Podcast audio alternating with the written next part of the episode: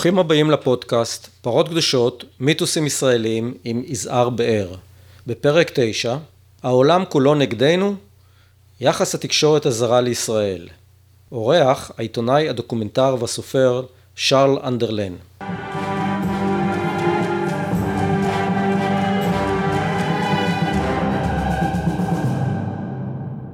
החלטת מועצת הביטחון נגד ההתנחלויות שהתקבלה לפני ימים אחדים בהימנעות ארצות הברית מעוררת בשיח הציבורי והפוליטי אצלנו את האינסטינקטים הישנים בנוגע ליחסה של הקהילה הבינלאומית לישראל.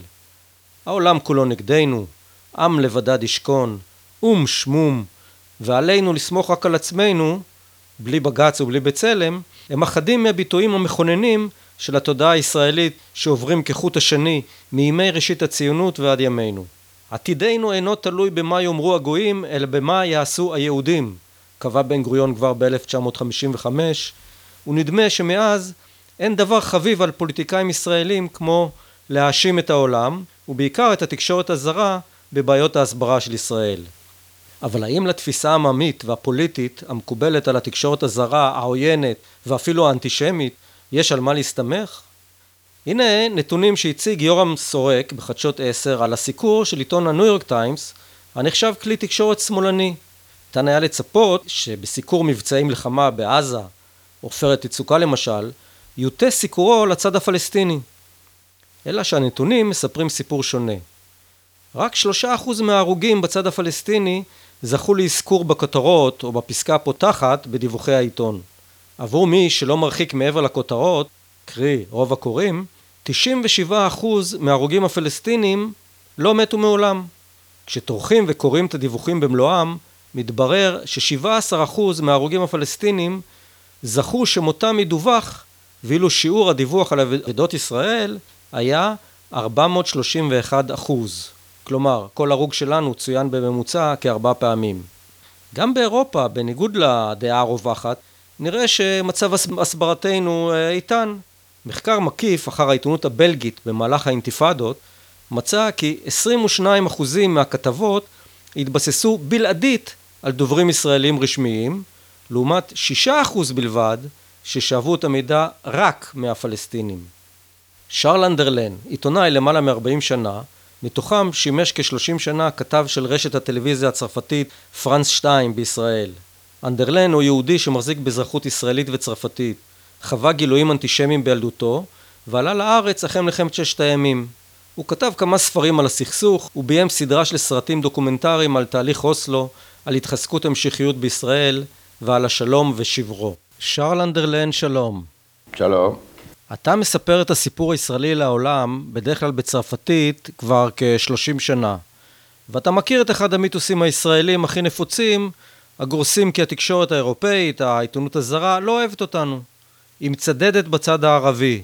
אנחנו הבד גייס. האם זה נכון? תשמע, במידה מסוימת, כן. מדינת ישראל היא שהטילה כיבוש על השטחים הפלסטינים, על האוכלוסייה הפלסטינית. כשאתה אומר במידה מסוימת כן, אתה מתכוון שהיא אנטי-ישראלית? לא. ברגע שהיא משתמשת בשפה של הקהילה הבינלאומית של האו"ם, לא צריך להגיד יהודה ושומרון, אבל אפשר להגיד שטח כבוש, ווסט בנק, סיס ג'ורדני, גדה מערבית. תשמע, ברגע שאתה אומר את זה, הם כבר פה שמים אותך את השלט, זה שמאל. אין כיבוש, אנחנו במקרה נמצאים שם, שזה די מעניין. פה הציבור היהודי במדינת ישראל רוצה שעיתונאי זר ייתן קודם כל את הגרסה הישראלית, שמה שקורה זה לא מה שהערבים אומרים, אלא מה שאנחנו אומרים. וברגע שאתה נותן את שני הצדדים, או אפילו מנתח את המצב לפי הכלים הפשוטים של, ה, של ההיגיון העיתונאי, אז אתה כבר נחשב כאויב, אין מה לעשות. כשאתה מדבר על הכלים ועל השפה הבינלאומית, אתה חושב שהתקשורת הבינלאומית משתמשת בשפה הזאת? כן, כן, נו, באמת.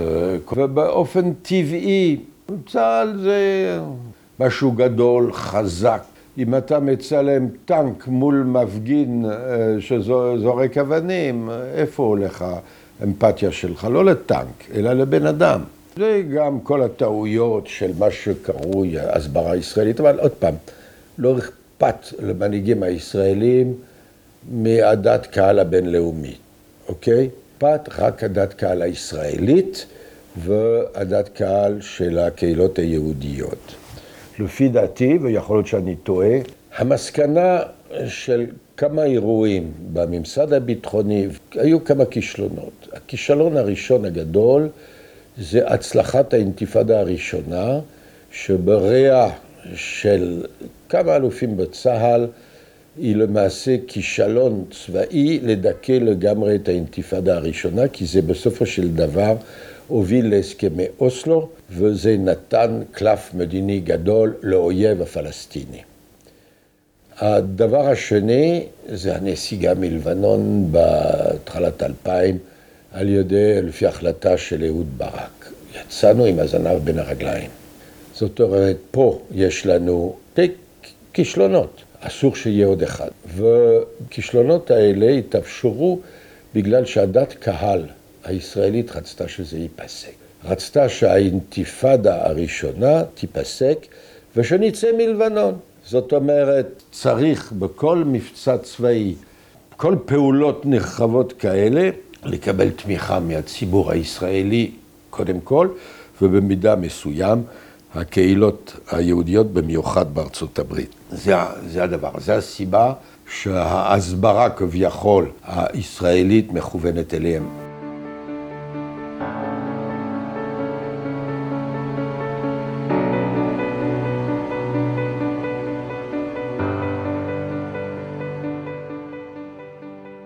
בחו"ל, שמע, אומרים ישראל מבודדת, אני לא רואה את זה ככה.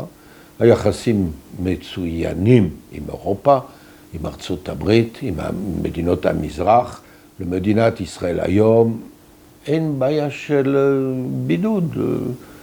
אז יש BDS, שזה פה ושם קצת מפריע, אבל זה הכל. הייתה בישראל ביקורת קשה על דרך הסיקור של הרשתות הזרות את ירי הרקטות לישראל ואת המבצעים הצבאיים בעזה. יד, ידענו שזה עומד לקרות, כמו המבצעים הקודמים. קודם כל דאגתי מיד אנחנו ניתן תמונות כמה שיותר של קסאמים שנופלים בצד הישראלי, כך שהביקורת הטבעית אנחנו מקבלים מהקהילה היהודית בצרפת כבר מבוטלת. וב' ברגע שהמבצע הופך למשהו גדול ורציני, צוות קומפלט צרפתי בתוך עזה נותן כתבות, אה, צוות אה, עם כתב צרפתי וצלם וסאונדמן ישראלי מסביב לעזה, ואני עושה פרשנות מירושלים בשידור חי. ואנחנו בכיסוי לגמרי אסימטרי. מצד אחד, כל פצצה, כל פגז שנופל בעזה נותן תמונות של נפגעים אזרחים. אין מה לעשות, זה עזה. אחוז התושבים על שטח הוא אחד הגבוהים בעולם. יש תמונות של ילדים נפגעים, קטועי גפיים, משפחות הרוסות, וכל יום כתבה נורא, ורוצים לאזן. אז נוטים בצד הישראלי, אנשים רצים למקלט. זה פשוט, זה פשוט לא עובד.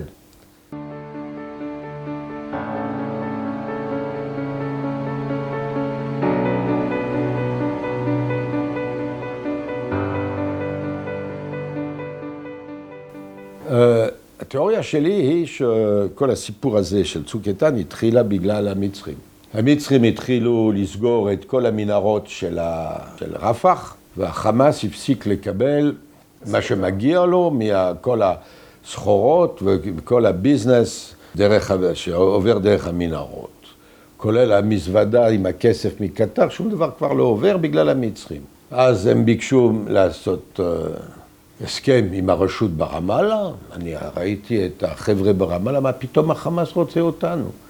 חתמו, החמאס ביקש מהרשות, עכשיו תנו לנו כסף, צריכים לשלם משכורות, אנחנו לא יכולים, אנחנו, אתם נחשבים כארגון טרור, וברגע שאני אתן לכם דולר אחד, האמריקאים יטילו עלינו חרם. ואז בא לנתניהו רעיון אדיר, אנחנו באותו זמן שהם תקועים בצד רפח, אנחנו נתחיל לעצור. ואז הוא אה, נתן הוראה לעצור את כל הפלסטינים ששוחררו במסגרת ההסכם על גלעד שליט. ואז החמאס מוצא את עצמו עם הגב על הקיר. אין שום כסף יותר דרך המנהרות, אין הסכם רציני עם הרשות. ההישג המדיני היחיד שהיה להם זה השחרור עצורי אסירים והחילופים עם גלעד שליט, גם זה לא הולך. התחילו ניסו פיגוע, התחילו לשגר קצת טילים, ואז בצד הישראלי אומרים וואלה זה הולך להידרדרות, והציעו כבר אחרי יומיים הפסקת אש. ואז הדין אל-קסאם, אז הבינו דבר אחד, כל יומן חדשות שמשודר בעולם מוריד את התמיכה בישראל. למה? התמונות הקשות מעזה מול התמונות של אנשים רצים במקלט בצד הישראלי. הם סירבו לתשעה הצעות הפסקת אש של, של ישראל. כן. רק בגלל זה, הפגנות ברחוב, בצרפת ובמקומות אחרים, עם קריאות מוות ליהודים. אין מה לעשות, זה הכיסוי אוטומטי. הצד הישראלי התחילו להציע דברים, בואו אנחנו ניתן לכם לצלם מנהרה. אוקיי, צילמנו מנהרה. ואנחנו רוצים גם לצלם קצת חיילים, אז אתה רואה את הכוח מול המסכנים בעזה, גם זה, נו, אין מה לעשות. המצב גורם לציבור האירופי הנורמלי לנקוט בצד.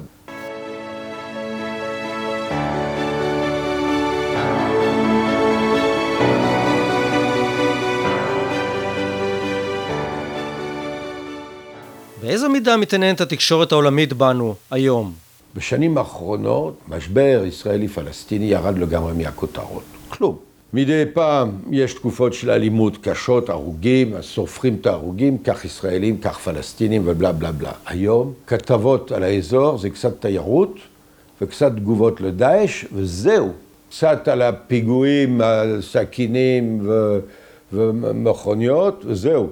אבל גם כן קצר. אה, על ההתנחלויות כבר לא, לא משדרים. כשהייתי עדיין עוד כתב, הצעתי כתבה על ההתנחלויות, כי אז הממשלת ישראל החליטה להוסיף כמה מאות יחידות דיור פה ושם, התשובה מהמנהלים בברית, so what? הישראלים מוסיפים, יודעים. זהו, אז לא, זה לא חדש, וזהו. וישראל יורדת מהכותרות. היום, בגלל הפיגועים באירופה, שואלים איך, הישראל, איך הישראלים מתמודדים עם הטרור. אז מנסים להסביר להם, א', זה טרור אחר לגמרי.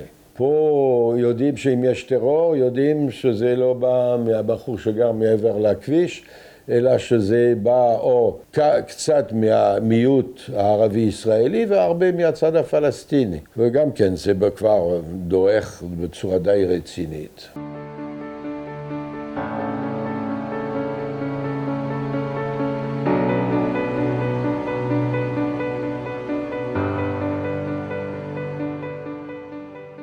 מה שאתה אומר בעצם זה שהסיבה לסיקור לא, הסיקור הלא מאוזן נובעת מחוסר האיזון האימננטי של המציאות, כמו גם מבדלי הכוח בין הצדדים, ומעצם קיומה של מציאות של כובש ונכבש. תשמע, אתה נותן את המספר האבדות בשני הצדדים, אתה כבר אלפים פה, כמה עשרות פה, אולי כמה מאות. זה, אין מה לעשות, זהו. אתה יכול להגיד בלב שלם שבכל שנות עבודתך בישראל תמיד ניגשת לשדר מתוך עמדה מקצועית גריידה? או שהושפעת גם מהדריש, מדרישות מנהליך ברשת הצרפתית, או מדרישות הקהל שלך? אין דרישת קהל, אין דרישת קהל. התהליך קבלת החלטות על אה, מה משדרים ואיך משדרים זה שיח הדדי. אומרים לי, אנחנו מאוד מעוניינים בזה, אני אומר להם, זה לא בדיוק ככה. לדוגמה, היה, כשהיו קצת פיגועים באזור הרכבת הקלה בירושלים, מישהו עשה לאיזה עיתון בצרפת כתבה, הוויכוח על הרכבת, כי פה ושם זרקו אבנים, אז כולם התחילו לעשות, סירבתי לעשות את זה, כי אני חושב שהסיפור של הרכבת, הסיפור הוא שולי, מה שכן חשוב בירושלים זה להראות את השכונות הערביות שהן מנותקות משאר ירושלים, ושם שורר אנדרלמוסיה מוחלטת. כאשר האנשים האלה כן משלמים מיסי עירייה לעיריית ירושלים. אני סירבתי תמיד את החיפוש לאחר הטריוויה הקטנה, ואני לא, לא, לא עשיתי משאלי רחוב, אני חושב שזה לא עובד טוב, כמה שפחות. וזה היה שיח אה, הדדי עם ההנהלה בפריז ואני פה, ועד הרגע שאני שולח את הכתבה. כשאתה מסתכל סביבך על הקולגות, העיתונאים הזרים שעובדים בישראל, מה אתה רואה? כדי להגיע ככתב, אה, כשליח של מדיה חשוב בירושלים, אתה כבר איש מקצוע, איש מקצוע טוב. אתה כבר ישבת שנים במערכת, יש לך תעודות אה, אקדמאיות, אתה הראית שאתה מסוגל לעבוד לבד במדינה רחוקה. שליחים, הכתבים הזרים שבאים לפה, זה אנשים עם, שיש להם קבלות. באופן כללי הם מאוד מקצועיים. עכשיו, שטעויות יש, בוודאי, גם אני עשיתי, עושים טעויות, אין מה לעשות, אבל מנסים לבדוק כמה שפחות.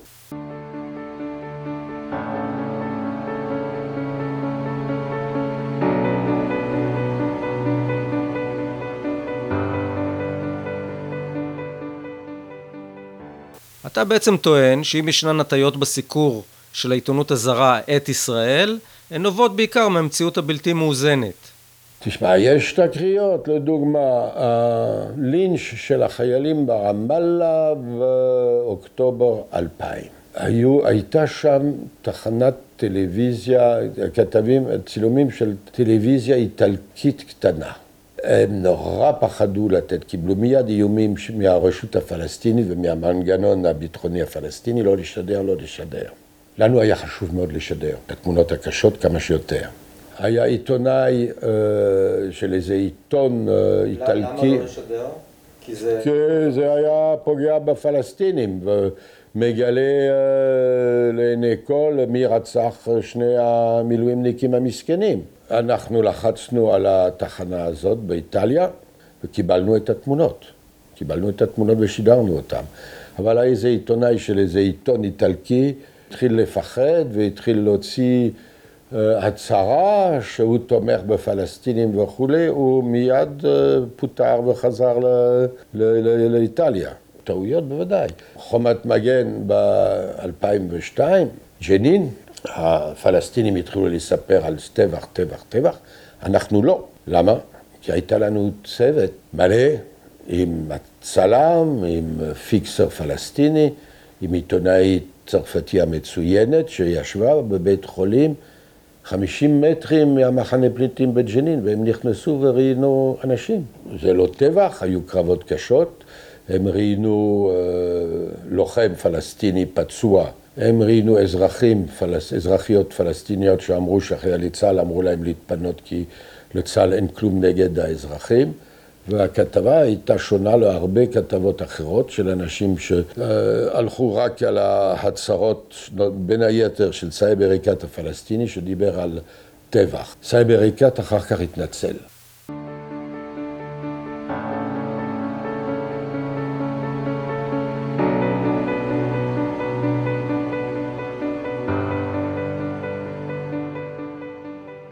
אתה בעצמך ישראלי, פטריוט ישראלי, ציוני עד הקו הירוק כהגדרתך, אתה מוצא את עצמך לפעמים בדילמה אם לשדר תמונות קשות שעלולות לפגוע בתדמית ישראל? אני לא חושב על התדמית של ישראל, כי היחידים שצריכים לדאוג לתדמית של ישראל זה ישראל עצמה. אם ישראל רוצה תדמית אה, אחרת, בחו"ל היא יודעת טוב מאוד מה לעשות. השאלה היא מה לשדר ומתי.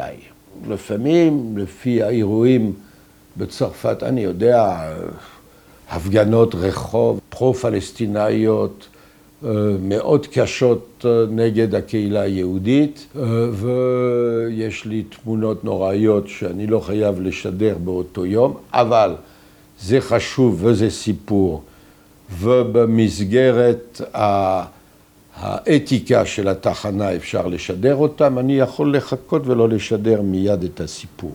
ואני גם כן לא לבד בכל התהליך קבלת החלטות, יש עורך, עורך ראשי, מגיש שהוא גם עורך ראשי, ולמה נותנים יותר משקל?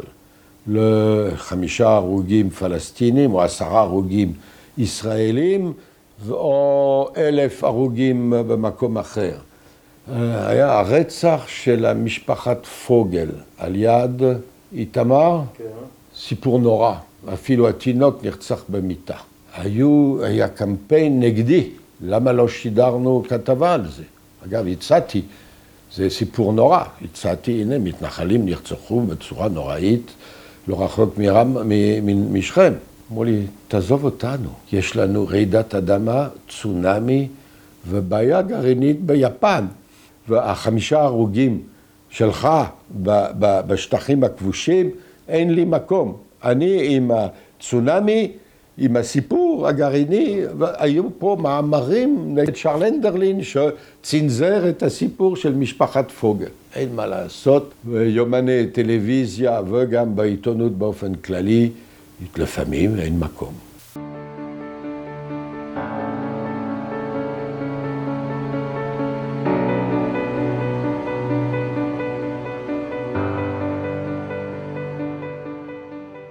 כשאתה מסתכל סביבך על הקולגות, העיתונאים הישראלים, מה אתה רואה? באופן כללי, ערוץ 2 והערוץ הראשון כמובן, על סיפור של מועמד אדורה, היו לגמרי לצד תיאוריית הקונספירציה, לגמרי. אה, וירדו עליי ושיקרו, גלי צה"ל גם כן. עכשיו, ברגע שמישהו מסוגל לשדר סיפור כה הזוי כמו תיאוריית קונספירציה על מעמד הדורה, אז כל העבודה שלו באיזשהו מקום אני כבר לא מאמין, אני כבר לא, לא סומך כל כך. אני יודע טוב מאוד ערוץ 2 מתי ככה, זה על גבול האמת וגם עובדים עליך, יש... כת... אני עושה את זה לפי כתב שאני מכיר, לא לשכוח שהתחלתי את הקריירה בכל ישראל, גלי צה"ל, ורוב כתבים והאנשים שהכרתי בכל ישראל הפכו אחר כך או למנהלים או לכתבים הבכירים בכל המדיה שקם בישראל, אם זה רדיו וטלוויזיות. אז אני מכיר אותם. יש אנשים שאני סומך עליהם, יש אנשים שאני לא סומך ואני לא אנקוב בשמות. באופן כללי, עיתונות בישראל לא מכסה את הצד הפלסטיני. אף אחד לא יודע, תשמע, לי כצרפתי, ישראלי, יש, אז טסתי קצת באזור, הייתי נולד במרוקו, אני עבדתי הרבה בירדן, הרבה במצרים, שתי מהפכות במצרים, ועוד לפני זה. הישראלים לא יודעים מה קורה מעבר לגבול, לא, קוראים, לא יודעים מה זה קורה בירדן, לא, אפילו אצל הפלסטינים. לפעמים אני חוזר, פוגש מישהו, איפה היית אתמול? אכלתי אצל חבר פלסטיני ברמאללה, וואלה, אי אפשר לאכול שם, ככה זה. לא מכירים את הפלסטינים, מכירים אותה רק בצד הביטחוני. כנ"ל, העולם הערבי מכסים איך ורק בצד הטרור ו- ודאעש, ואני רואה אפילו הכתבות על המוסלמים באירופה, שזה לפעמים לגמרי הזוי. מוסלמים בצרפת, יש בממשלה. תשמע, שרת החינוך בממשלת צרפת, היא עושה רמדאן, שמה ברמדאן. אה, יש אה, מוסלמים בממשלה, יש מוסלמים באופוזיציה, בבתי חולים, ברופאים, בכל מקום. יש לך חמישה מיליון מוסלמים בצרפת, כמה מאות, אולי, אולי אלף, רדיקליים. זה חשוב, צריך להבין. האוכלוסייה בצרפת משתנה, והאוכלוסייה המוסלמית הזאת נקלטת לאט לאט, אבל לא מסוגלים להראות את זה פה. כנ"ל על מה שקורה בירדן, כנ"ל מה שקורה במצרים. מצרים, מדינה ענקית, התקבלתי, עושים גוגל בערבית, יודעים אנדרלין, יהודי, ישראלי, צרפתי. כל אחד עם הסמארטפון שלו בקהיר או במקום אחר, הוא יודע ושואל מי אני. התקבלתי בכל מקום, ואנשים אומרים לי, וואלה, אנחנו מתים על דבר אחד, שאתם הישראלים תעשו שלום עם הפלסטינים, ואז נוכל באמת להתפתח.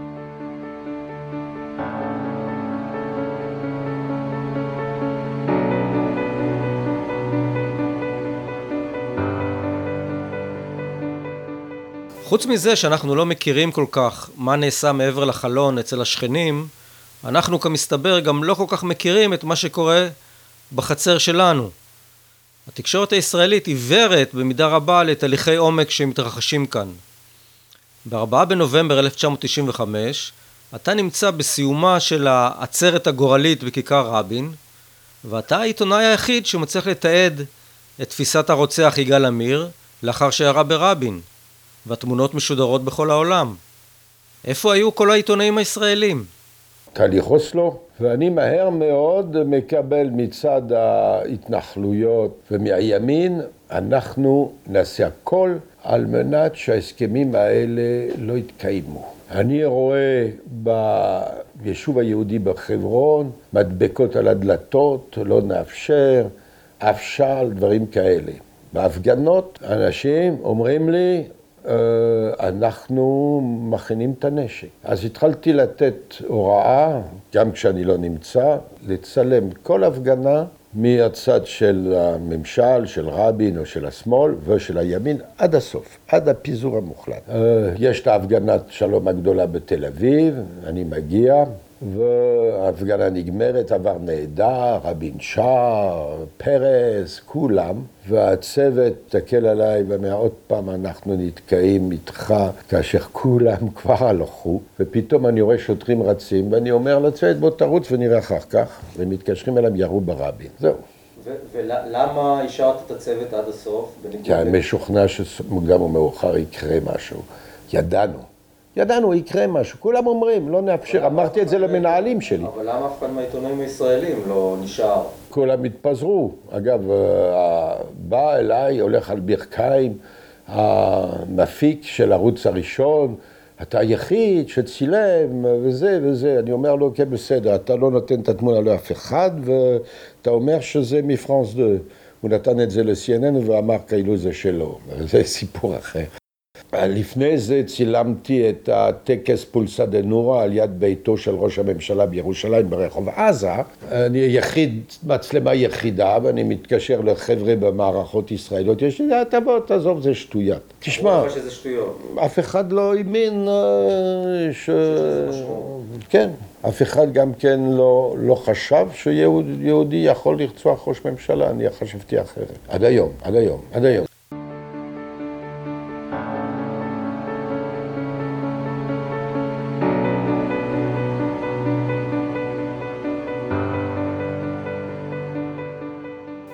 איך אתה רואה מה שהעיתונאים הישראלים הוותיקים לא רואים?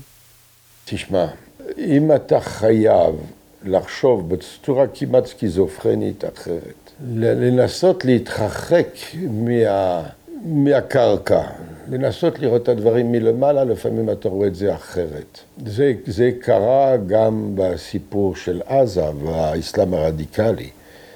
בממשל בעזה, מ-69' ואילך, היה רק קצין אחד שחשב שהאסלאם של השייח' יאסין זה מסוכן.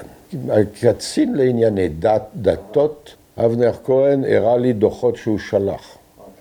והדוחות שהוא שלח לא הגיעו לצבא, הגיע לבוס שלו. שר הדתות הוא שר הפנים, בורג.